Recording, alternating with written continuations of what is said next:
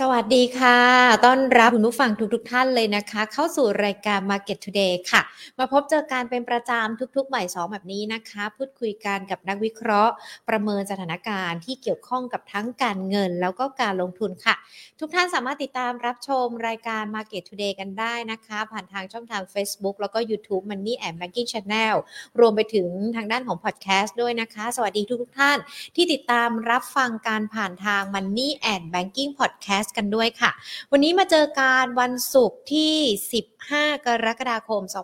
2565 เดี๋ยวมาไล่เรียงประเด็นที่เกี่ยวข้องกับการเงินการลงทุนกันก่อนนะคะ แต่ก่อนที่จะไปพูดคุยกันค่ะ ขอบพระคุณผู้สนับสนุนของเรากันก่อนนะคะ True 5G คบกับ True ดียิ่งกว่าค่ะ และจากทางด้านของธนาคารไทยพาณิชย์จำกัดมหาชนนะคะ ขอบพระคุณที่ให้การสนับสนุนรายการ Market Today ค่ะะมาพูดคุยกันดีกว่าวันนี้เกี่ยวกับในเรื่องของการลงทุนภาพรวมเป็นอย่างไรกันบ้างนะคะ ตลาดหุ้นไทยช่วงเช้าต้องบอกว่ามีการปรับตัวย่อลงไปนะ 1,518.83 จุดช่วงเช้าที่ปิดกันได้ ดูเหมือนว่าการที่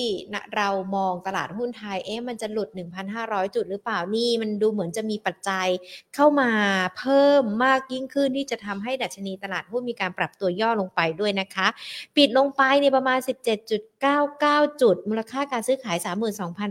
32,875 ล้านบาท วันนี้ถ้าเรามาดูกันเนี่ยตัวเลขในเรื่องของเศรษฐกิจจีนที่มีการประกาศออกมานะคะ GDP ของจีนในช่วงไตรมาสที่ 2 ต้องบอกว่า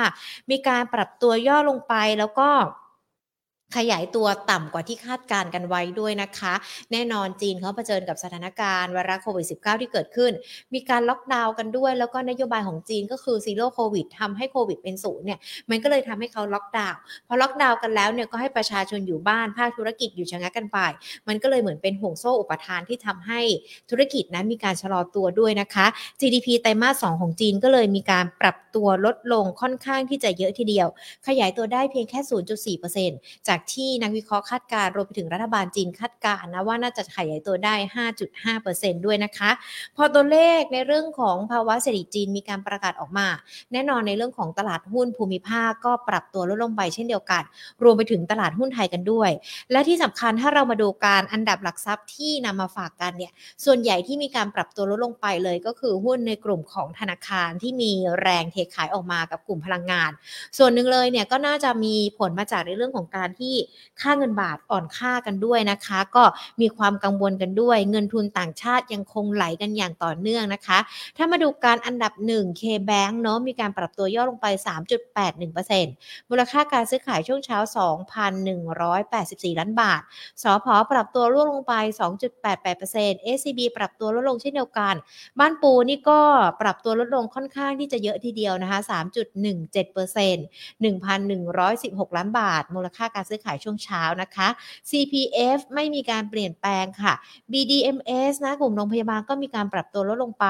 ปตท BBL SCC CPO ปรับตัวลดลงกันไปหมดเลย เป็นกลุ่มพลังงานนะคะ แล้วก็กลุ่มธนาคารซะส่วนใหญ่ ที่มีการปรับตัวลดลงนะคะ เนื่องจากนอกเหนือจากตัวเลขของจีนที่มีการประกาศออกมาแล้ว ค่าเงินบาทที่อ่อนค่าแล้ว แล้วก็ยังคงเขาเรียกว่า มองในเรื่องของเศรษฐกิจภาพรวมกันด้วยว่าเศรษฐกิจภาพรวมเนี่ยมันจะมีภาวะที่ชะลอตัวลงหรือเปล่า หรือว่าเศรษฐกิจอาจจะยังไม่ฟื้น มันก็อาจจะไปกดดันทำให้การขอสินเชื่อของประชาชนที่มีต่อธนาคารเนี่ยชะลอไปอีกนะคะ ก็เลยอาจจะเป็นแรงส่วนหนึ่ง ที่ทำให้หุ้นในกลุ่มของธนาคารมีการปรับตัวย่อลงมากันด้วยนะคะ เดี๋ยวช่วงบ่ายต้องดูกันด้วยว่าทิศทางจะเป็นอย่างไรอามาอัปเดตตัวเลขของในเรื่องของเศรษฐกิจจีนกันสักนิดนึงดีกว่าที่วันนี้มีหลากหลายตัวเลยที่มีการประกาศออกมาด้วยนะคะจีนเขามีการเปิดเผย GDP ไตรมาส 2 ขยายตัว 0.4%ต่ำกว่าเป้าหมายที่รัฐบาลตั้งเป้าไว้ที่ 5.5%นะคะ เนื่องจากเศรษฐกิจได้รับผลกระทบอย่างหนักจากสถานการณ์ไวรัสโควิด -19 ที่เกิดขึ้น แล้วจีนก็มีการล็อกดาวน์ในหลาย ๆ เมือง แล้วไม่ไม่ได้ล็อกแค่แป๊บเดียวด้วยนะ ล็อกกันประมาณสัก 1-2 เดือน ก็เลยอาจจะเป็นแรงที่ทำให้ในเรื่องของภาวะเศรษฐกิจมันหยุดชะงักกันลงไปด้วยนะคะ เซี่ยงไฮ้เนี่ยเขาล็อกกันไปถึง 2 เดือนเลยนะคะ ก็เลยอาจจะทำให้ทุกๆอย่างมันหยุดชะงักลง แม้ว่าตอนนี้เราจะเห็นทั้งเซี่ยงไฮ้ปักกิ่งแล้วก็เมืองอื่นๆ เริ่มผ่อนคลายการล็อกดาวน์มากยิ่งขึ้นแล้ว แต่ว่าก็ดูเหมือนว่าการผ่อนคลายในรอบนี้นะคะ ยังไม่ได้เป็นแรงส่ง ต่อภาพรวมเศรษฐกิจของจีนให้กลับมาดีขึ้นหรือว่ากระเตื้องขึ้นด้วยนะคะโกลแมนแซกเขามีการคาดการณ์ GDP ของจีนในปีนี้นะ น่าจะ ต่ำกว่า 4%ก็ยังคงต่ำกว่าที่เป้าหมายรัฐบาลตั้งเป้าไว้กันด้วยนะคะ ก็ติดตามกันเพราะเราไม่รู้ว่าถ้าไวรัสโควิด -19 ในจีนเขาระบาด จีนเขาจะมีวิธีการป้องกันอย่างไร แต่ว่าเท่าที่เห็นนะก่อนหน้านี้เขาก็จะเน้นย้ำในเรื่องของการล็อกดาวน์การหยุดธุรกิจธุรกรรมการให้ประชาชนอยู่แต่บ้านนะ อันนี้ก็ถือว่าเป็นในเรื่องของตัวเลขเศรษฐกิจจีนกันด้วยนะคะ ขณะเดียวกันวันนี้ มีการประชุมของรัฐมนตรีคลังกลุ่มประเทศ G20 ด้วยนะคะ ประชุมกันที่บาหลีอินโดนีเซีย เขามีการพูดคุยกันนั้นเน้นกันในเรื่องของการแก้ไขปัญหาหนี้ การฝ่าวิกฤตความมั่นคงทางด้านอาหารด้วย หลากหลายประเทศเนี่ยมีการที่จะคุยกันในเรื่องนี้ โดยรัฐมนตรีคลังของอินโดนีเซียนะคะ นางสีมุนยานีอินทรวาตีเนี่ยเขาบอกว่าตอนนี้ ทั่วโลกมันมีความเสี่ยงหรือว่ามีการส่งสัญญาณในเรื่องของเศรษฐกิจที่เรารู้กันอยู่แล้ว กับในเรื่องของความมั่นคงของอาหารที่ดูเหมือนว่า จะลดน้อยลง เวทีนี้ก็เลยจะมีการประชุมกันในเรื่องนี้ด้วยนะคะ ซึ่งก็จะมีการแก้ไขปัญหากันหรือว่าจะเป็นการระดมสมองแล้วกันว่ามันจะฝ่าวิกฤตในเรื่องของความมั่นคงทางอาหารไปได้อย่างไร ถ้าสถานการณ์สงครามรัสเซียยูเครนยังคงยืดเยื้ออยู่แบบนี้ด้วยนะคะ ก็เป็นประเด็นในเรื่องของภาพรวมการลงทุนที่น่าจะมีผลต่อในเรื่องของตลาดหุ้นนำมาฝากกันด้วยนะคะ ส่วนในเรื่องของค่าเงินยังคงติดตามกันเพราะว่าค่าเงินบาทเนี่ยก็ยังคงอ่อนค่าอย่างต่อเนื่อง เช้าวันนี้ค่าเงินบาทเปิดมา 36 บาท 58สตางค์ต่อดอลลาร์สหรัฐนะคะ ก็ยังคงอยู่ในระดับที่เรายังคงต้องติดตามกันอยู่ด้วยนะคะ อ่อนค่าต่อเนื่องนะคะเพราะว่ามีความกังวลว่าในเรื่องของเฟดน่าจะมีการเร่งขึ้นอัตราดอกเบี้ย โดยทางด้านของนักบริหารเงินจากธนาคารกรุงศรีอยุธยาก็มองกรอบวันนี้นะคะ 36 บาท 50 สตางค์ถึง 36 บาท 70 สตางค์ค่ะ และแน่นอนมันก็ยังคงเป็นแรงต่อในเรื่องของความเสี่ยงของการลงทุนกันด้วย วันนี้ตั้งหัวข้อกันว่าตลาดหุ้นไทยเซ็ตเนี่ยมันจะมีการปรับตัวย่อลงไปได้ลึกกว่านี้อีกหรือเปล่าด้วยนะคะ เพราะถ้าดูโดยภาพาพรวมแล้วเนี่ยสัญญาณมันน่าจะเป็นแบบนั้น ถ้าเป็นแบบนี้นักลงทุนจะมีการกำหนดกลยุทธ์การลงทุนอย่างไร หรือว่าแม้แต่ในเรื่องของจังหวะความเสี่ยงที่เกิดขึ้นในขณะนี้นะคะ เราจะรับมือหรือว่าหาหุ้นได้อย่างไรกันบ้าง เดี๋ยววันนี้พูดคุยกับพี่หนอมนะคะ คุณถนอมศักดิ์สหรชัย ผู้ช่วยกรรมการผู้จัดการจากบริษัทหลักทรัพย์กรุงไทยซิมิโก้จำกัด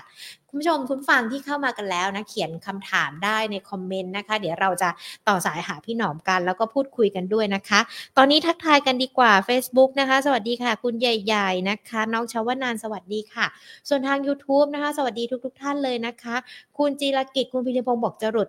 1,500 จุดหรือเปล่า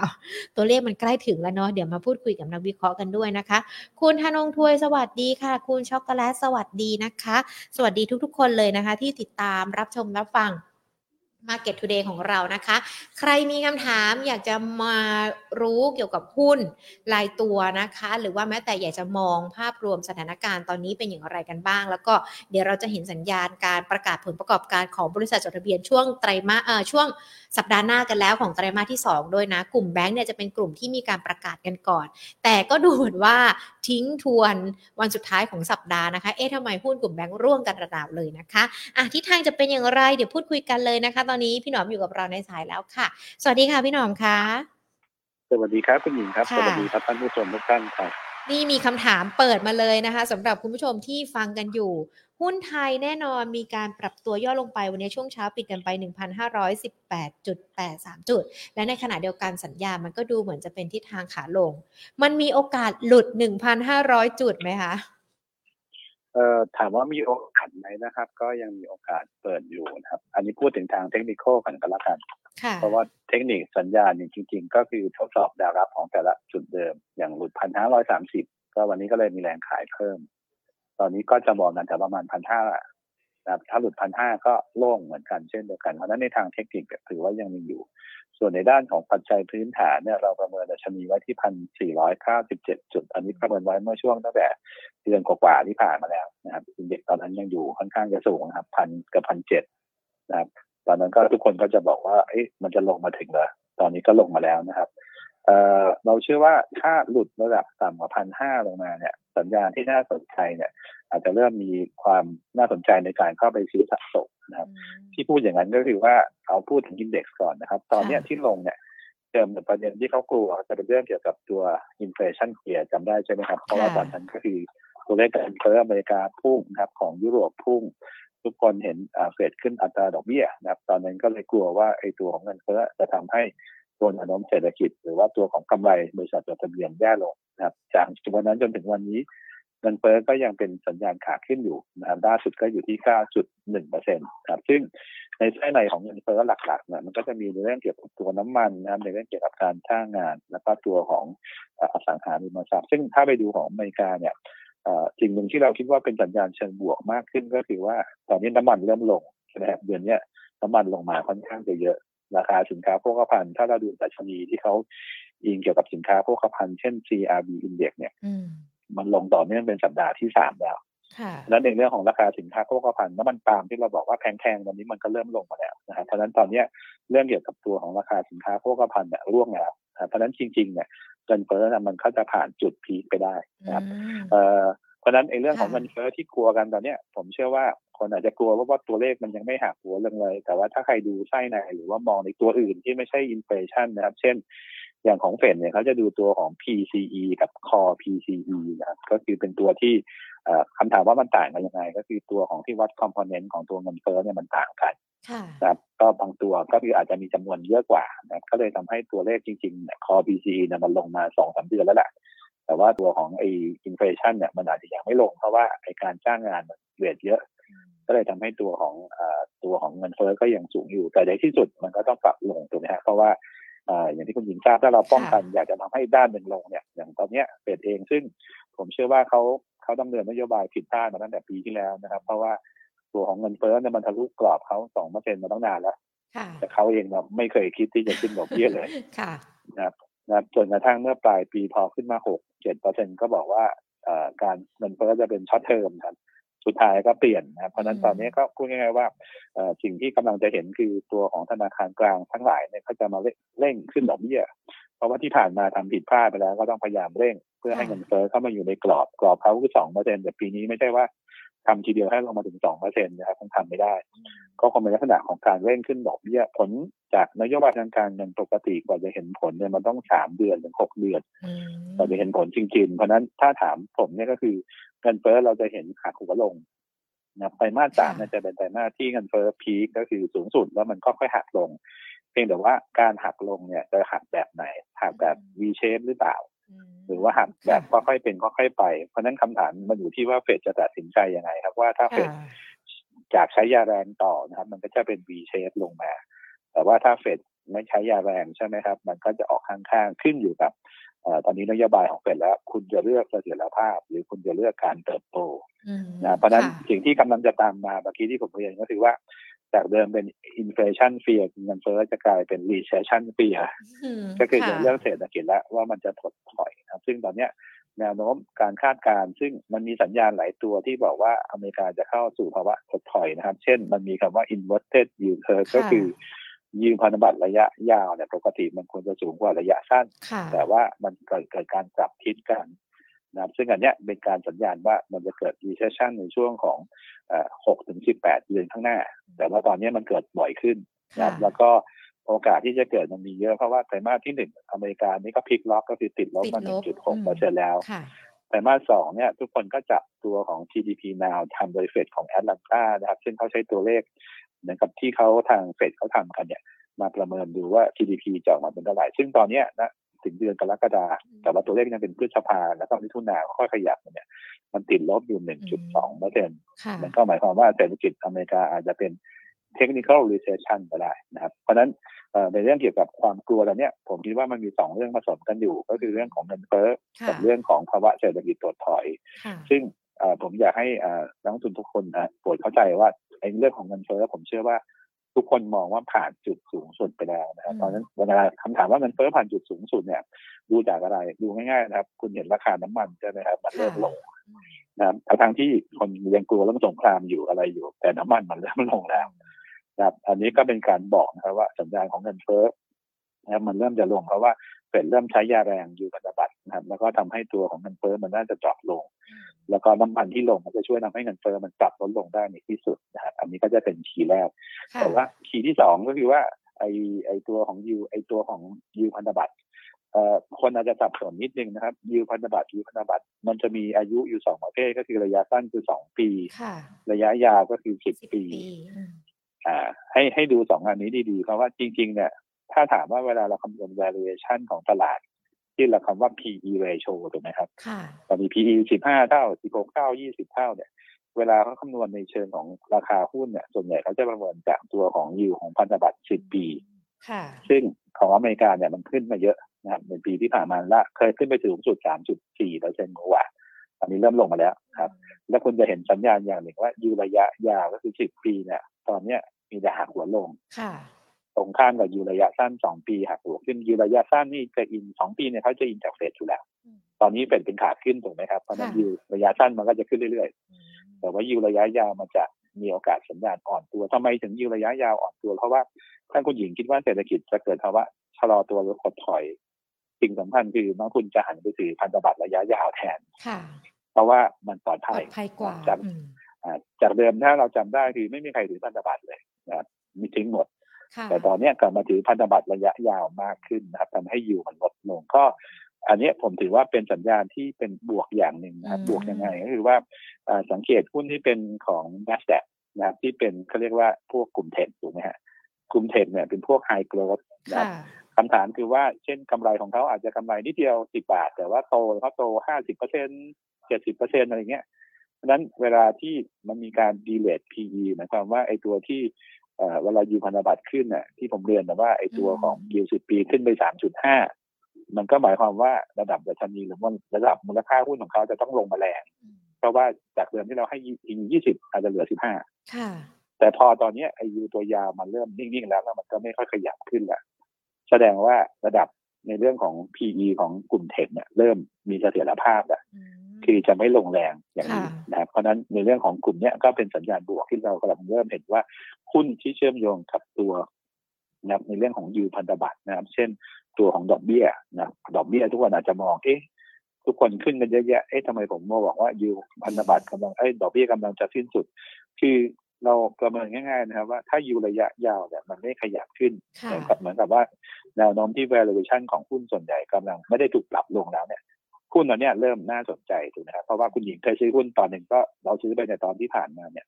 หุ้นมันร่วงไปเรื่อยๆแต่เราก็ไม่รู้หรอกเอ๊ะมันควรจะซื้อที่ PE เท่าไหร่ถูกไหมค่ะค่ะแต่ตอนนี้เราเริ่มเห็นแล้วว่ามันควรจะอยู่ที่ PE ประมาณเท่าไหร่อันนี้ก็เป็นจุดต่ำจุดที่เราเริ่มเห็นแสงสว่างในทางปลายอุโมงค์แต่ว่าอีกสิ่งหนึ่งที่เรายังไม่รู้เมื่อกี้ผมพูดถึงว่าเมื่อกี้อินเฟลชันมันเป็นเรื่องของ recession ถูกไหมครับ recession ก็คือตัวเศรษฐกิจ เช่น GDP จีนที่ประกาศวันนี้ก็คือ ก็แย่กว่าแย่ลงนะครับใช่ไหมครับ หรืออเมริกาที่จะประกาศมาก็อาจจะแย่กว่าคาดทุกคนเศรษฐกิจแย่เนี่ยหมายความว่ากำไรบริษัทจดทะเบียนก็จะต้องแย่ลงถูกไหมครับเพราะนั้นสิ่งที่ผมพูดถึงก็คือว่าไอ้ราคาหุ้นเนี่ยมันมีคำว่า PE ซึ่งผมบอกไปแล้วว่าระดับ อันนี้เราทราบแล้ว แต่ EPS ตอนเนี้ย ทุกคนยังไม่แน่ใจว่า EPS ที่นักวิเคราะห์ทันกันอยู่ตอนเนี้ย มันถูกหรือเปล่านะผมยกตัวอย่างเช่น JP Morgan Morgan Chase ประกาศออกมาในกำไรต่ำกว่าคาดถูกไหมฮะ EPS ต่ำกว่าคาด เพราะนั้นสิ่งที่เกิดขึ้นก็คือว่าเราเคยบอกว่าหุ้นตัวนี้ต้องเทรดประมาณร้อยบาทนะครับบน PE ประมาณสิบเท่านะและ EPS สิบบาทแต่ตอนนี้อ่าโอเค P P สิบเท่าเหมือนกันแต่ EPS มันไม่ใช่สิบบาท แล้วมันจะแปดบาทเจ็ดบาทเพราะนั้นอันนี้จะเป็นจุดหนึ่งที่ทำให้คนตอนนี้ยังไม่กล้าเข้ามาซื้อเพราะทุกคนไม่รู้ว่าไอ้ EPS ที่แท้จริงอะมันจะอยู่ที่เท่าไหร่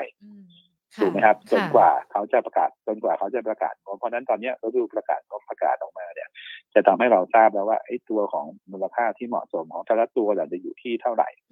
ก็เป็นที่มาที่ผมเรียนว่าในเชิงของหุ้นเนี่ย อย่างน้อยก็คือหนึ่งก็คือเราเริ่มเห็นระดับ PE ที่น่าสนใจแล้วแต่ว่าไอ้ EPS เนี่ยขอดูนิดนึงว่าประกาศออกมาแล้วเนี่ย เป็นยังไงถ้าไม่ได้แย่อย่างที่เราคิด ผมคิดว่าตลาดก็จะเริ่มมีสัญญาณฟื้นฟื้นตัวนะครับอ่าแล้วก็มาดูกันว่าทำไมตลาดหุ้นตอนนี้มันร่วงลงนะครับสังเกตอย่างหนึ่งว่าหุ้นไทยที่ลงรอบเนี้ยก็จะมีแรงขายจากตัวของสถาบันครับแล้วก็มีการครับขนาดเดียวกันเนี่ยถ้าคุณสังเกตฝรั่งเนี่ยไม่ได้ขายเยอะถูกไหมแต่แต่เขาใช้วิธีอะไรครับเขาใช้วิธีเปิด short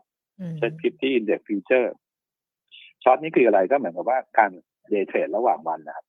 เหมือนกับว่าที่ถ้าสมมติคุณหญิงนะเคย ซื้อ SET50 Index ไว้ที่พันหนึ่งแล้วเขามองว่าจะลงมาร้อยจุดใช่ไหมครับเพราะนั้นพันมาที่เก้าร้อยเขาได้กำไรร้อยจุดจุดหนึ่งสมมติว่ามีพันหนึ่งเขาก็ได้กำไรแหละแล้วก็เอาสัญญาณคูณเข้าไปหมายความว่าเขาก็สามารถทำกำไรได้เช่นเดียวกัน ถึงแม้ว่าเขาอาจจะไม่ได้ขายหุ้นออกไปจริงๆก็ตามถูกไหมฮะอันนี้ก็จะเป็นจุดหนึ่งที่เราบอกว่า ตอนนี้หุ้นที่ลงเนี่ยถ้าสังเกตเนี่ยเราก็จะบอกว่าไอ้ฝรั่งไม่เห็นขายเลยนะไม่ไม่ sell แต่ ไอ้ contract ที่เขาเป็นเปิด SET50เนี่ยปรากฏเป็น short เจอนะครับมีครั้งหนึ่งเคย short เป็นแสนสัญญาก็มีนะครับ มันก็หมายความว่า พอคุณเห็นฝรั่งเปิด short แสนสัญญาแสดงว่าเขาต้องมองลงไม่งั้นเขาไม่กล้า short เยอะถูกไหมฮะก็เป็นที่มาว่าเขาได้ประโยชน์ว่าถ้าตลาดลงเขาก็ได้กำไรนะเพราะนั้นตอนนี้ผมเชื่อว่าฝรั่งก็ยังเปิด short position อยู่อย่างอาทิตย์นี้ก็ยังเปิดอยู่ถึงสี่หมื่นหนึ่งพันสัญญาจากอาทิตย์ที่แล้วที่ซื้อมาอลองมาหมื่นสามอันเนี้ย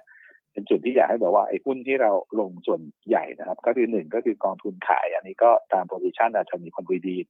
หรืออันที่สองก็อาจจะเป็นในเรื่องเกี่ยวกับฝรั่งที่เขาเกิดเปิดสัญญาณช็อตนะครับจริงๆฝรั่งเนี่ยเขาไม่ได้กำไรแค่ช็อตนะครับเขาจะมีกำไรอีกจุดหนึ่งก็คือในเรื่องของค่าเงินบาทครับเราจะเห็นว่าช่วงนี้โอ้โหบาทนี่อ่อนเยอะมากเลยนะครับแล้วก็อ่านอ่อนค่าอย่างต่อเนื่องสามสิบหกจุดห้าสามสิบหกจุดเจ็ดทุกคนก็ยังไม่ทราบว่าบาทจะไปหยุดอยู่ที่ตรงไหน แต่ทั้งทั้งเอ่อแล้วก็แบงก์ชาติเองก็มีคิดแนวออกมาแล้วว่า ก็คือบาทไม่ได้มีอะไรผิดปกติ ไม่ได้มีเขาเรียกว่าสัญญาณ volatility ใช่ ซึ่งอันนี้มันก็ทำให้บาทยิ่งอ่อนได้เร็วเพราะเพราะเหมือนกับว่าเหมือนกับว่าทางการไม่ได้มาอินทวีเลยไม่ได้เข้ามาแทรกแซงมาดูค่ะอ่าซึ่งอันเนี้ยมันก็เป็นจุดหนึ่งที่ทำให้เกิดว่าอาจจะมีคนเปิดสัญญาณช็อตมาตั้งนานแล้วก็ได้ เช่น ผมมองว่า สมมติว่าอย่างคุณหญิงมองเมื่อตั้งแต่สามเดือนที่แล้วนะมองว่าหุ้นไทยจะตกนะครับ บาทเราจะต้องอ่อนนะเพราะว่าเพราะอะไรเพราะประเทศไทยเราขาดดุลบัญชีเดินสะพัดถูกไหมท่องเที่ยวเรายังไม่มาเพราะนั้นเวลาขาดดุลเนี่ยเงินเราก็ต้องอ่อนโดยธรรมชาติประกอบกับเฟดขึ้นดอกเบี้ยเยอะแต่เราบอกว่าเราไม่ขึ้นดอกเบี้ยใช่ไหมครับแกมก็กว้างนั้นโดยธรรมชาติเนี่ยบาทมันก็จะอ่อนโดยปริยายนะอันนี้เป็นโมเมนตัมที่คนมองกัน ก็เลยทำให้ไอ้การเก็งกำไรตรงนี้มันก็เลยเกิดอาจจะมีการทำ short position ตัวของเอ่อค่าเงินก็ได้นะครับ เราก็ต้องกลับมาดูว่าตรงนี้ที่ผมเรียนว่าตลาดตอนนี้คือจุดต่ำสุดเนี่ยอยู่ตรงไหนเนี่ยผมก็ยังตอบไม่ได้เหมือนกันแต่ว่าพื้นฐานคือพันสี่ร้อยเก้าสิบเจ็ดเนี่ยเป็นจุดที่เราประเมินว่าความเสี่ยงน้อย แต่ว่าจุดที่จะมีสัญญาณวกกลับเนี่ยผมเชื่อว่าหนึ่งก็คือว่าดอลลาร์จะต้องมีการกลับทิศนะครับเพราะว่าการกลับทิศของเขาหมายความว่าดอลลาร์เราเห็นแข็งมากเลยช่วงนี้แต่ว่าถ้าดอลลาร์เริ่มกลับทิศทำไมดอลลาร์ถึงจะกลับทิศได้ก็คือหนึ่งก็คือดอกเบี้ยขาขึ้นเนี่ยเริ่มยุติ ถูกไหมครับคำถามว่าเป็นจะยุติขึ้นดอกเบี้ยได้เมื่อไหร่นะครับ ทุกคนคิดเหมือนกันก็คือถ้ามันเกิด recession เนี่ยเฟดก็ต้องหยุดถูกไหมครับอันนั้นก็เป็นที่มาว่าสัญญาณ recession มันกำลังเกิดหรือยังถ้าเกิดนะครับ ผมเชื่อว่าเฟดเขาคงไม่กล้าที่จะขึ้นดอกเบี้ยแรงๆนะครับ แต่ตอนนี้ยังขึ้นก่อนนะเพราะว่าที่ผ่านมาเนี่ยยังผิดพลาดอยู่ครับเพราะนั้นก็ต้องมองว่าสัญญาณกลับทิศเมื่อไหร่หรือบาทจะกลับมาแข็งค่าเมื่อไหร่ ซึ่งอันนี้ผมเชื่อว่าก็ต้องดูว่า มีแบงค์ชาติคนหนึ่งแล้วก็ดูอีกอันหนึ่งก็คือว่าไอ้ที่ดุลบัญชีเดินสภาพที่เราขาดดุลอาจจะไม่ขาดดุลเยอะมากก็ได้ อันนี้ก็จะหรือนักท่องเที่ยวเราเริ่มกลับเข้ามาเยอะขึ้นอันนี้ก็จะเป็นสัญญาณปิดตัวพวกนี้ทำให้ไอ้ตัวบาทของเราก็จะกลับมาแข็งรอบใหม่ อันนี้ก็จะเป็นคีย์ที่เราต้องมองในช่วงปัจจุบันว่า ถ้าเราจะซื้อแบบรอบใหญ่ๆนะครับเปลี่ยนทิศจากขาลงเป็นขาขึ้นเนี่ยก็ต้องดูตรงนี้คำถามคือว่าเอ๊ะมันจะเกิดเร็วไหมช้าไหมคือตอนนี้มันอยู่ในช่วงของเขาเรียกว่าซึ่ง ย้ายจากตัวของ inflation มาเป็น recession เองแล้วเราเชื่อว่า แล้วอย่าลืมว่าพอเข้าไตรมาสที่สามไตรมาสที่สี่เดี๋ยวสี่เนี่ยจะมีนักท่องเที่ยวมา ถ้าเกิดนักท่องเที่ยวเราโอ้โหเกิดเข้ามาได้เยอะนะครับ อันนี้จะทำให้ตัวของบาทก็มีโอกาสกลับทิศโดยธรรมชาติแล้วนะครับ อันนี้ก็จะเป็นจุดที่ทำให้หุ้นไทย ผมเชื่อว่าประมาณก็คือประมาณปลายไตรมาสที่สาม นะน่าจะมีสัญญาณที่ดีขึ้น แล้วก็อาจจะกลับทิศเป็น V shape ขึ้นมาก็ได้ เพราะว่าอย่างที่ผมเรียนไปคนที่ลงทุนในไทยตอนเนี้ย ส่วนใหญ่ผมเชื่อว่าเป็นลักษณะของการทำในเรื่องของ short position ไม่ได้ขายไปไม่ได้เกิดแบบมีการสัญญาณออกขายออกไปจริงๆเนี่ยที่ที่ควรจะเป็นนะครับ เพราะฉะนั้นคุณที่ลงทุนในช่วงนี้มันก็จะมีประเด็นที่เกี่ยวข้องกันหลายเรื่อง เช่นเมื่อกี้ผมเรียนไปแล้วนะครับว่าถ้าพูดถึงในเรื่องของยูพันธบัตรที่มัน เริ่มใกล้จุดสูงสุดไอ้ที่ยูสิบปีนะผมพูดถึงยูสิบปีเนี่ยกลุ่มที่ได้ประโยชน์ก็คือเดิมก็คือเรามีการ inflation เนี่ยเราจะมีการซื้อกลุ่ม commodity ค่ะ commodity ก็คือพวกน้ำมันทั้งหลายเนี่ยพวกที่เป็นพวกพลังงานสินค้าทดแทนทั้งหลายเนี่ยส่วนใหญ่จะซื้อตอนที่เขาเรียกว่าอินเฟชันขาขึ้น แต่ถ้าเมื่อไหร่ก็ตามตอนนี้เรามองว่ามันไม่ขึ้นแล้วใช่ไหมครับ มันก็จะมีการขายน้ำมัน ขายพวกที่เป็นกลุ่ม สินค้าทดแทน แล้วก็มาซื้อกลุ่มตรงข้าม ตรงข้ามก็จะเป็นพวกของ เช่นคนที่ใช้น้ำมันเยอะๆอาจจะเป็นของซีเมนต์นะครับนะครับสยามซีเมนต์หรือ SCGP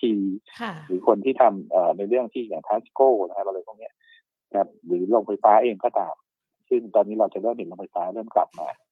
ครับเพราะว่าตัวของน้ำมันที่เป็นต้นทุนเขาอย่างหนึ่งตอนนี้มันเริ่มมีสัญญาณของการอ่อนตัวแล้ว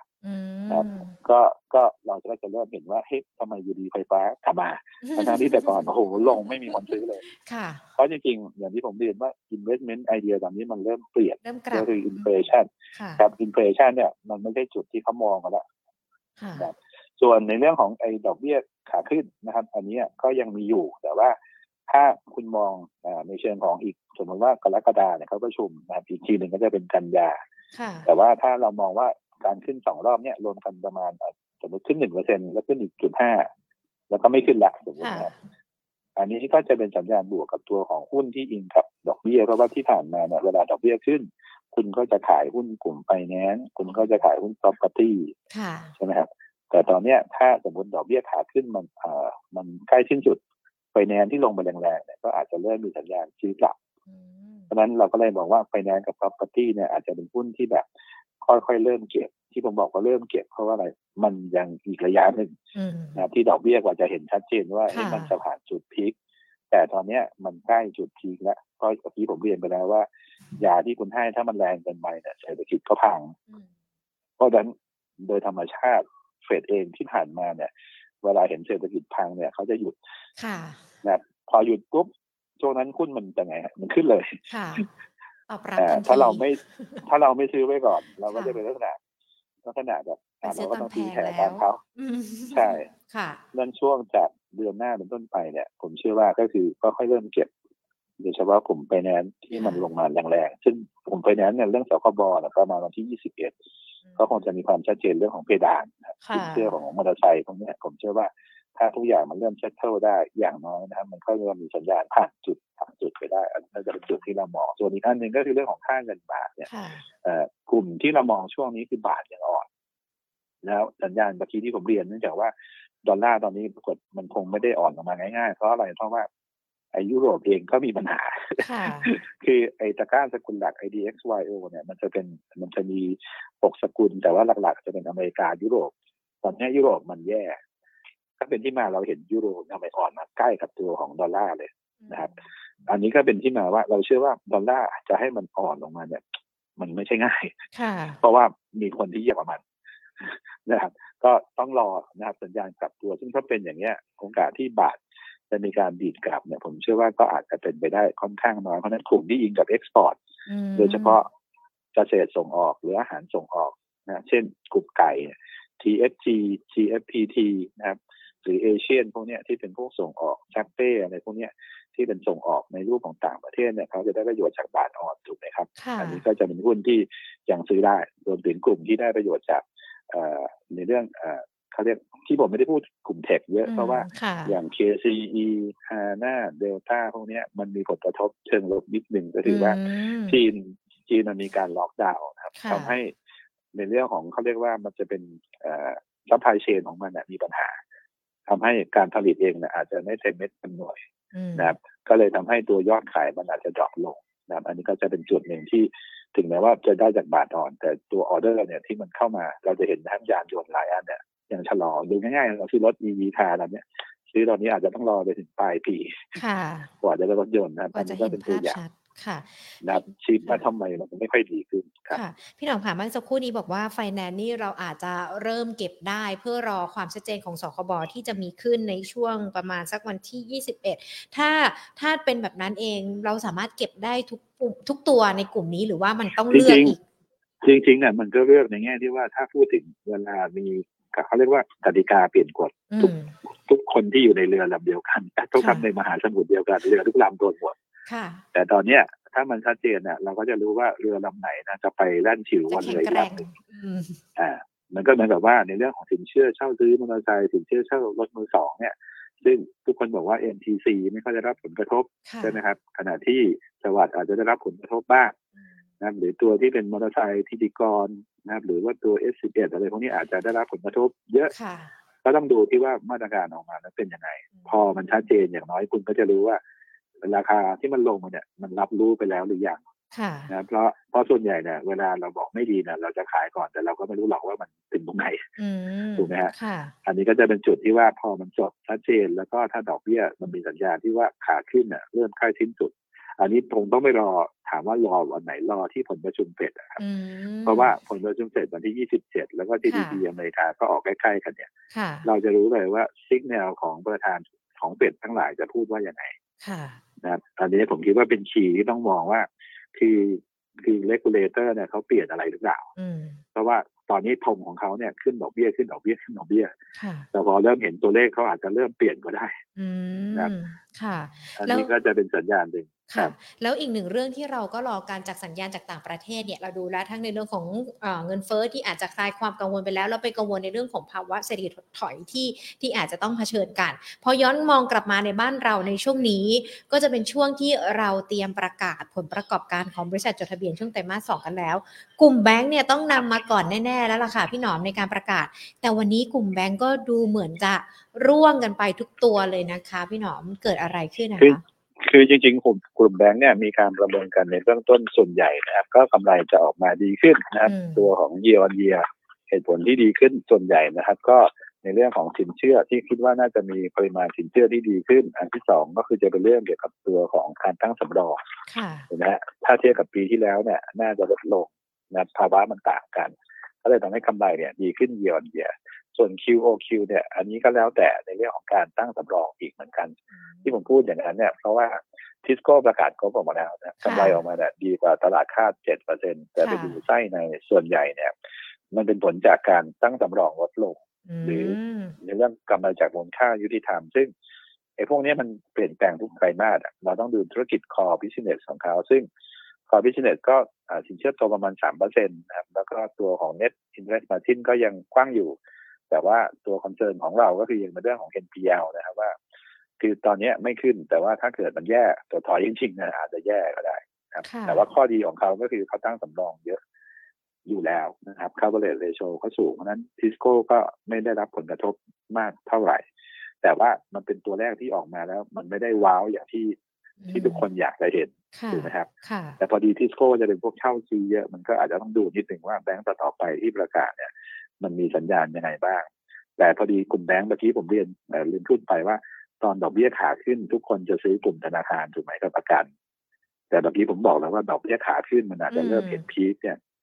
ไอ้ประกันกับแบงก์มันก็อาจจะเริ่มชะลอลงก็ได้อืมค่ะอันนี้ก็ต้องเป็นอินเวอร์ที่จะเกิดขึ้น แต่ยังไงก็ตามผมว่าแบงก์ก็ถือว่ายังเป็นหุ้นที่น่าสนใจนะครับ เพราะว่าในเชิงของราคาหุ้น valuation เขาเนี่ยก็เทรดชิชเขาอยู่แล้วค่ะเพียงแต่ว่า ตัวของความเสี่ยงก็คือ NPL ย้อนกลับจะกลับมาไหม ซึ่งข้อดีของเราอย่างหนึ่งก็คือว่าคนอื่นก็เป็น recession กันอะเราไม่เป็นนะครับ ค่ะอ่าเรามีแต่เราโตน้อยเท่านั้นเอง แต่เราไม่ได้เป็นเรายัง recession ไม่ถึงขนาดนั้นค่ะ ถูกครับ เพราะฉะนั้นอันนี้ก็จะเป็นจุดหนึ่งที่เมื่อกี้เรียนว่า เอ๊ะทำไมฝรั่งไม่ขายหุ้นไทยไปเลยเหมือนที่อื่น ก็ไทยก็เหมือนหลุมหลบภัยอะครับว่าค่ะคือไทยก็ยังดูดีกว่า หลายกับหลายประเทศดีกว่า นะครับที่มองว่าเอ๊ะมันกำลังหักหัวลงอย่างยุโรปเนี่ยหักหัวหักหัวลงอย่างชัดเจนเนี่ยค่ะแต่ไทยเนี่ยไม่ได้หักหัวลงไทยขึ้น แต่ว่าอาจจะขึ้นน้อยหน่อยนะครับมันก็จะเป็นจุดเปลี่ยนทำให้หุ้นไทยเนี่ยที่ผมเรียนถ้าขายไทยเราจะไปซื้ออะไรอืม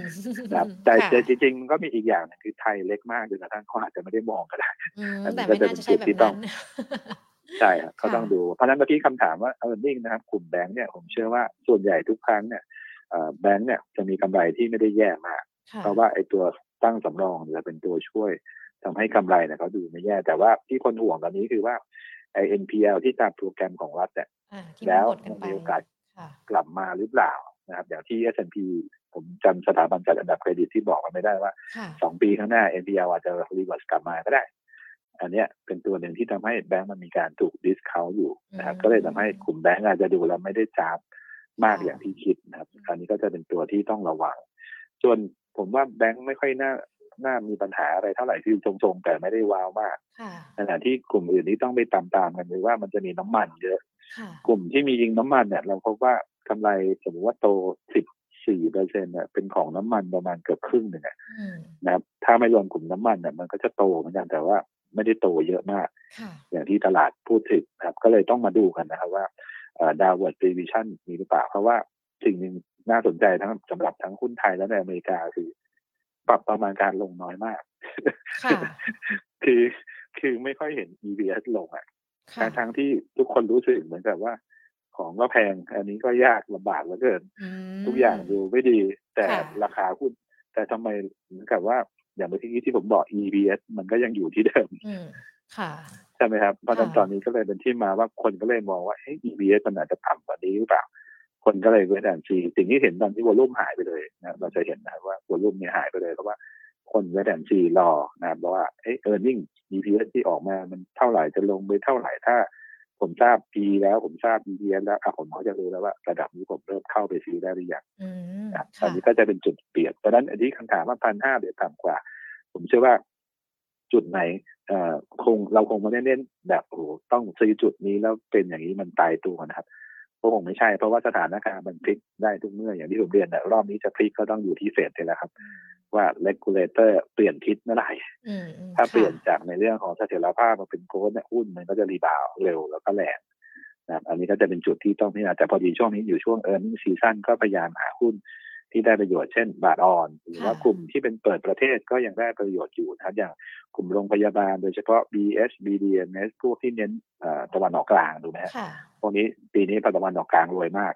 นะครับ เพราะนั้นเราเชื่อว่ากลุ่มที่อิงกับตะวันออกกลางก็จะได้ประโยชน์อย่างเช่นสองโรงพยาบาลนี้ก็น่าสนใจ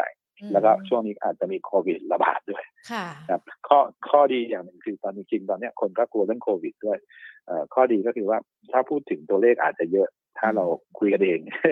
แต่ว่าความรุนแรงมันอาจจะไม่ได้เหมือนกับช่วงที่ผ่านมาแบบ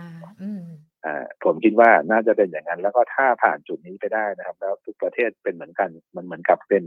เป็นหมู่หรือเปล่าไม่แน่ใจทุกคนใครที่ไม่เคยเป็นก็อาจจะเป็นทุกคน ผมก็เป็นแล้วเหมือนกัน คนรอบข้างที่คิดที่เคยไม่เป็นตอนนี้ก็เป็นก็เลยคิดว่าในเชิงของภาคขอให้ช่วงไตรมาสที่สี่ซึ่งเป็นช่วงไฮซีซั่นของเราจริง ๆ เนี่ย ทุกอย่างมันเรียบร้อย settle ได้ผมเชื่อว่าตลาดหุ้นไทยก็จะกลับมาดี เพราะฉะนั้นกลุ่มที่ยิงกับพวกของการเปิดประเทศเนี่ยช่วงนี้ถ้าจังหวะลงมานะครับไม่ว่าจะเป็นพวกของโรงแรมนะครับ MINT CENTEL เอราวัณนะครับ หรือว่าตัวของการท่า AOT เลยก็ตามช่วงนี้ต้อง drop มานิดนึงเพราะว่าเวลาเกิดโควิดอะไรก็ตามจำนวนนักท่องเที่ยวมันจะต้องชะลอถูกไหมครับซึ่งอันนี้ก็จะเป็นจุดที่หาจังหวะซื้อเพราะว่าที่ผ่านมาเนี่ย ทุกคนก็อยากซื้อแต่ว่าซื้อไม่ไหวเพราะว่าหนึ่งราคามันแพงแพงยังไง เพราะว่าตอนนี้งบยังขาดทุนอยู่เลยนะครับจะให้เข้าไปซื้อมันก็ค่อนข้างจะดูว่ารอนิดนึงก็เป็นที่มาว่ารอบเนี้ยถ้าลงกลุ่มที่อิงกับการเปิดประเทศยังไงก็ยังดีอยู่นะครับโดยอิงครับจำนวนนักท่องเที่ยวปีนี้ก็หกถึงแปดล้าน แต่ปีหน้าจะเพิ่มเป็นยี่สิบล้านใช่ไหมครับ ซึ่งอันนี้ก็จะเป็นตัวช่วยทำให้ ประเทศไทยก็ยังดูน่าสนใจในเชิงของของการลงทุนครับ ค่ะอะ ก็ถือว่าเป็นการตอบคำถามนักลงทุนนะคุณพีรพงศ์ที่ถามหลุด 1,500 จุดไปด้วยหรือเปล่าด้วยนะคะ เป็นการตอบคำถามไปในตัวเลย แล้วก็ขณะเดียวกันเนี่ยมองภาพรวมเกี่ยวกับในเรื่องของการลงทุนพร้อม พร้อมการวางแผนที่ดีจากการลงทุนในรอบปัจจุบันที่เรายังเผชิญว่ามันยังคงมีความเสี่ยงจากต่างประเทศอยู่ด้วยนะคะ พี่หนอมได้อธิบายให้นักลงทุนทุกๆสั้นได้ทราบแล้วด้วยนะคะ รวมไปถึงในเรื่องของการที่จะมีีหุ้นแนะนำในช่วงนี้จะต้องเป็นยังไงหรือว่าวิธีการเลือกหุ้นว่าเดี๋ยวพอมีผลประชุมเฟดแบบนี้หุ้นตัวไหนจะมาหุ้นตัวไหนจะต้องมีการลดน้ำหนักการลงทุนไปแล้วด้วยนะคะงั้นหญิงขออนุญาตหยิบยกคำถามของคุณผู้ชมนะคะ พี่หนอมที่ดูทั้ง Facebook แล้วก็ YouTube Live นะคะ มาสอบถามกันด้วยนะคะ เดี๋ยวขอเริ่มจาก Facebook กันก่อน คุณสมานค่ะบอกว่าตัว TU ลงมาพอหรือยังครับ หรือว่าแนวโน้มมันจะเป็นยังไงกันบ้างในตัวนี้ค่ะ ครับจริงๆ TU เนี่ยถ้าดูรับผลกระทบเนี่ยถ้าเราดูไส้ในเนี่ยมันจะเป็นตัวอื่นๆ เช่นเลน lobster ซึ่งอันเนี้ยก็มีในเรื่องของรายการพิเศษที่มีผลขาดทุนเกิดขึ้น ขณะที่ทูน่าเองเนี่ยก็มีผลกระทบในเรื่องต้นทุนเช่นเดียวกัน ก็เลยทำให้ราคาเนี่ยร่วงลงมาอย่างต่อเนื่องนะครับปกติเท่าที่ผมตาม TU เนี่ย ช่วงดีๆของเขาจะเป็นช่วงไตรมาสแรกๆนะครึ่งปีแรก พอครึ่งปีแรกไม่ค่อยดีครึ่งปีหลังเลยผมเชื่อว่าก็อาจจะยังไม่ค่อยได้ดีมาก คือที่พูดอย่างนั้นเพราะว่ามันจะเป็น season เหมือนกันอย่างไก่เนี่ยตอนเนี้ยมันจะเป็นช่วง high season สองกับสามดีโดยธรรมชาติเขาอยู่แล้วนะครับ เพราะฉะนั้นอันเนี้ยตัวของ season อาจผ่านไปแล้ว TU อาจจะไม่ค่อยได้ประโยชน์ช่วงนี้ถ้าถ้ามองเรื่องของ TU อาจจะต้องรอรอระยะ กลางถึงยาวเลยทีเดียว ถ้าจะซื้อนะครับสำหรับผมนะครับ ค่ะอะมาตัวต่อไปเลยนะคะสำหรับคุณผู้ชมที่ดูใน YouTube กันนะคะ คุณธงธนวยนะคะ สอบถามตัวทีมมาค่ะ Team Precision T E A M อะค่ะเอ่อตอนนี้มีหุ้นกลุ่มประเภทหนึ่งนะครับ ที่คนไทยโดยเฉพาะนักลงทุนรายย่อยนะครับ ที่เราคุยกันเนี่ยรีเทลเนี่ยก็คือเริ่มมาเริ่มทุนมากขึ้นหนึ่งก็คือเป็นหุ้นที่ ถ้าถามผมชื่อเนี่ยบางทีอาจจะไม่ค่อยได้ยินบ่อยเลยปีหนึ่งอาจจะเห็นไม่บ่อยมากค่ะสองสภาพคล่องหุ้นเนี่ยไม่มีเลยน้อยมากนะครับแต่ว่าช่วงเนี้ยราคาขึ้นแรง เพราะอะไรเพราะว่าถ้าสังเกตคนไทยเนี่ยชอบซื้อประเภท quick return นะครับอืม quick return ก็คือคุณหญิงซื้อวันเนี้ยค่ะขอให้สองสามวันเนี่ยฉันกำไรเลยอืมนะครับเพราะฉะนั้นอันเนี้ยก็จะเป็นการตอบโจทย์นะครับ ว่าหุ้นประเภทอย่างเงี้ยหนึ่งก็คือสภาพคล่องไม่ค่อยเยอะ นะครับแล้วก็เหมือนกับจำนวนผู้ถือหุ้นอาจจะไม่เยอะเท่าไหร่นะครับอยู่ในกลุ่มที่อาจจะพอไปได้ตามตามอีเวนต์ต่างๆนะครับเช่นกลุ่มไหนขึ้นก็จะขึ้นตามด้วยกันเนี่ยเป็นลักษณะของการ selective buy อยู่เพราะฉะนั้นถ้าจะเล่นทีมหรือว่าพอดีผมไม่ได้ทำปัจจัยพื้นฐานของทีมนะครับ หรือว่าตัวอื่นเนี่ยคล้ายๆ กันเนี่ยผมผมอยากจะยกเป็นเหมาเป็นกลุ่มเดียวกันนะครับก็คือว่าถ้าซื้ออะไรก็ตามในพวกเนี้ยถ้าเราใช้เทคนิคซื้อใช่ไหมครับ เราก็ต้องใช้เทคนิคในการขายเหมือนกันค่ะที่ผมพูดอย่างนั้นก็คือว่า ถ้าเราซื้อไปแล้ว เราควรจะมีจุด stop loss อืมนะครับเพราะที่ผมพูดถึงคือหุ้นหลาย ๆ ตัวตอนเนี้ย มันสลับตัวเร็ว แล้วก็ซื้อวันนี้ไม่เกินอาทิตย์หนึ่งอาจจะเปลี่ยนตัวไอ้หุ้นที่เราเล่นอยู่ ยังไม่ทันขึ้นเลย มันก็ทุบลงมาแล้ว แล้วเราก็ไม่ได้ขายแล้วเราก็จะอยู่ตรงนั้นอีกนานนะครับ เพราะว่าจนกว่ามันจะมีวนรอบเข้ามา ซึ่งอันเนี้ยผมเชื่อว่าตลาดที่ ไม่มีความชัดเจนเนี่ยคนก็เลยหันมาหาหุ้นประเภทนี้เยอะขึ้นนะครับตัวทีมเองเนี่ยก็คงพูดทางเทคนิคอย่างเดียวว่า มันมีการขึ้นมาแรงชูดนะครับในช่วงของสองวันแล้วก็จะเรียกย่อ สัญญาณของมันก็คือว่าไม่ควรจะหลุดประมาณสามจุดแปดหกแถวๆนี้ถ้าหลุดก็คือต้องสต็อปสำหรับตัวของทีมนะครับ ค่ะอ่าตอบคำถามอันนี้อันนี้ผมตอบทางเทคนิคเพราะว่า ไม่ได้ทำพื้นฐานแล้วก็อย่างที่เรียนนะครับวอลุ่มมันเพิ่งมาอาทิตย์เดียวนะครับค่ะอะคุณธงธนวยลองฟังแล้วก็ประกอบการตัดสินใจดูนะคะ คุณโยทิศธรรมหรือเปล่าคะสอบถามตัวปตทมาค่ะ PTT จริงๆ หลังๆ ผมเห็นปตทเป็นหุ้นที่ไม่ค่อยไปไหน แรงนะ คือขึ้นก็ไม่แรง ลงก็ไม่แรงจนกระทั่งตอนหลังๆเนี่ยกลายเป็นหุ้นปันผลไปแล้วผมดูราคาหุ้นเขาหลังๆเนี่ยปันผลเนี่ยอยู่ห้าถึงหกเปอร์เซ็นต์นะค่ะนะครับ ซึ่งจริงๆแล้วเนี่ยถ้าถามเนี่ยดีไหมผมว่าก็ดีนะครับในแง่ที่ว่าความผันผวนไม่ค่อยเยอะ ราคาหุ้นหลังๆเนี่ยเริ่มลงมาเมื่อกี้ผมเรียนไปแล้วว่าจากเดิมที่เป็นขาขึ้นเนี่ยตามกลุ่มตัวของคอมม o ดิตี้ถูกไหมฮะเราขึ้นเพราะว่าเงินเฟ้อเงินเฟ้อขึ้นเลยมาซื้อหุ้นกินคอมม o ดิตี้ครับสผขึ้นปตทขึ้น แต่ตอนนี้คนเริ่มชะลอไม่เอาหุ้นกลุ่มที่เป็นคอมม o ดิตี้ราคาแล้วก็เลยร่วงลงมา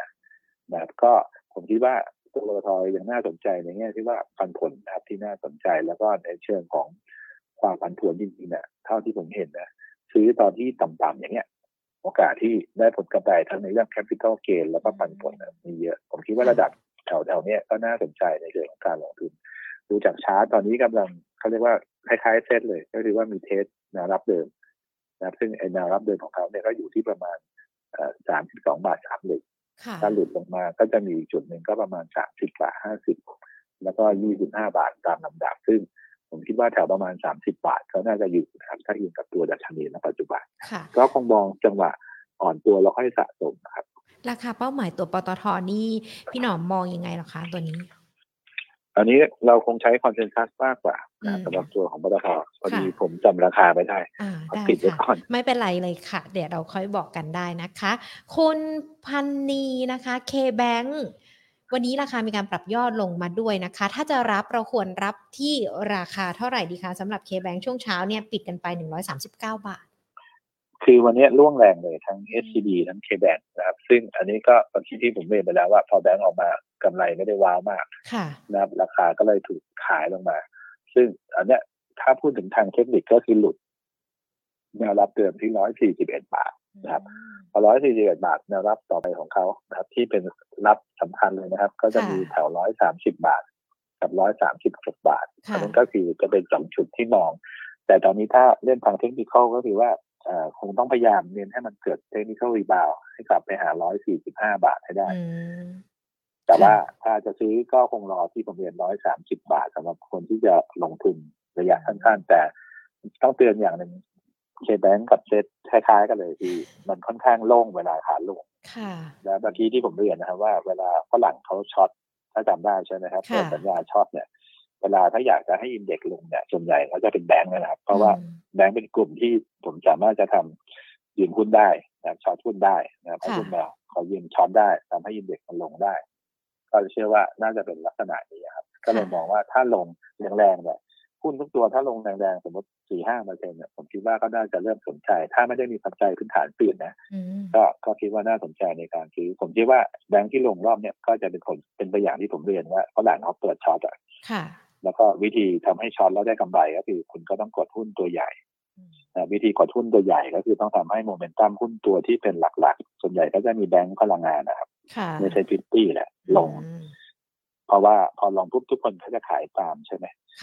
สุดท้ายหุ้นมันก็จะลงแล้วเขาก็จะได้กำไรอย่างที่ผมเรียนไปว่าจุดหนึ่งเท่าไหร่กี่พันมีกี่สัญญาคูณไปเขาก็กำไรนะครับค่ะได้ค่ะ พี่หนอมค่ะยิงขออีกประมาณสักสามตัวนะคะ เพราะว่าบางตัวเนี่ยจะมีคุณผู้ชมสอบถามมาค่อนข้างที่จะเป็นตัวซ้ำกันแสดงว่าน่าสนใจด้วยนะคะ คุณพรชิตาสอบถามตัว BCH ค่ะ แนวต้านที่เท่าไหร่คะ ทุนเขาเนี่ยยี่สิบาทสำหรับคุณพรชิตา ตอนนี้ราคา 20 บาท 10สตางค์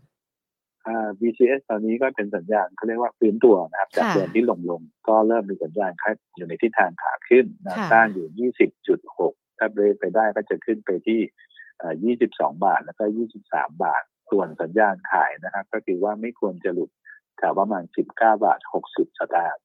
เพราะว่าถ้าหลุดมาก็จะลงมาที่เดิมที่ประมาณเกือบ 18 บาท พื้นฐานก็ ทุกคนเริ่มมอง BCS ยังไงแง่ที่ว่าเขาก็มีตะวันออกกลางเพิ่มมากขึ้นนะครับพอดีปีที่แล้วโรงพยาบาลเราเด็กกำไรดีมากถูกไหมมีโควิดปีนี้เนื่องจากว่าฐานสูงกำไรเขาอาจจะไม่ค่อยโดดเด่นมาก แต่ว่าอย่างน้อยก็การมีตะวันออกกลางเขาช่วยทำให้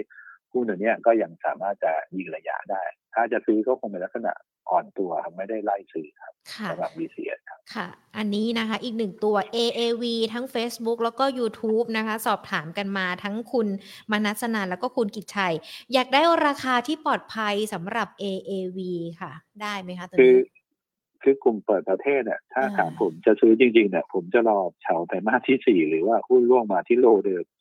เมื่อกี้ผมพูดไปแล้วว่าราคาหุ้นกลุ่มนี้โอ้โหมันขึ้นไปเยอะมาก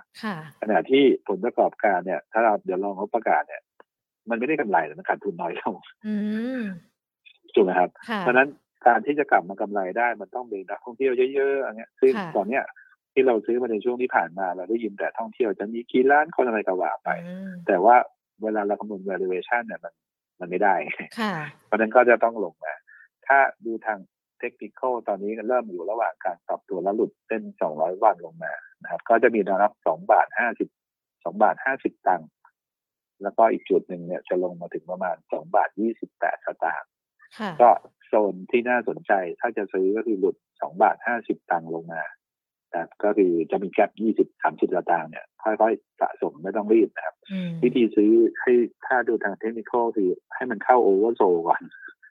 คือไม่ต้องรีบ คือเห็นลงมาแล้วเนี่ยไม่ต้องรีบนะครับก็คือให้มัน oversold เยอะๆ แล้วเดี๋ยวค่อยไปซื้อสะสมช่วงที่ oversold เยอะๆคือคนเนี่ยไม่ค่อยกล้าเข้ามาซื้อแล้วเราต้องซื้อตอนนั้น เราจะซื้อได้ถูกค่ะเราจะซื้อได้ถูกกว่านะครับเพราะนั้น AAV ก็จุดบวกก็คือเครื่องบินกว่าจะดีอย่างที่เรียนนะครับอย่างการบินไทยอีกสองสามปีนะครับไม่ใช่ปีนี้หรือปีหน้า แต่คนซื้อในเรื่องของเอาลุกเฉยๆสำหรับตัว AV ก็เป็นหนึ่งในตัวที่น่าจะดีขึ้นแต่ต้องใช้ระยะเวลาครับ ค่ะ ครับผมคุณโตเกียวนะคะ CPO รอตั้งแต่โควิด เนี่ย มันสามสิบสี่สิบาทแล้วจะลงลงมาอีกไหมคะ คือที่ผ่านมาเนี่ยมันก็มีเรื่องของการควบรวมใช่ไหมครับเพื่อไปซื้อโลตัสก็เลยทำให้ราคามันลงมาพออันที่สองคือเรื่องของท่องเที่ยวก็คือโดดด้วยเหมือนกันนะจริงๆปีนี้น่าจะเริ่มดูดีขึ้นเพราะว่านักท่องเที่ยวเริ่มมา แต่ก็ยังไม่ได้ขยับไปทั้งตัวนะครับ ก็เนื่องจากตอนนี้ก็อาจจะอยู่ในเรื่องของการเราจะเห็น สถานที่หลายแห่งมีการปรับปรุงนะครับจากสาขา ผมเชื่อว่าก็คงจะคล้ายๆกัน ตอนนี้สำหรับ CBO ก็คือลุ้นตัวของนักท่องเที่ยวต่างชาติแล้วก็เราจะเห็นช่วงนี้พอโควิดเยอะๆสิ่งหนึ่งที่คนกลัวกลัวอะไรครับ ก็คือกลัวปิด หรืออะไรหรือเปล่าล็อกหรือเปล่านะครับ ผมว่าเป็นที่มาว่าหุ้นที่อินพวกเกี่ยวกับอย่างเนี้ย ก็เลยกลัวๆกันไปหมดหุ้นที่อินกับการเปิดประเทศทั้งหลายก็จะย่อลงมาผมคิดว่า CBO ก็เป็นหนึ่งที่คล้ายๆอย่างนั้นค่ะ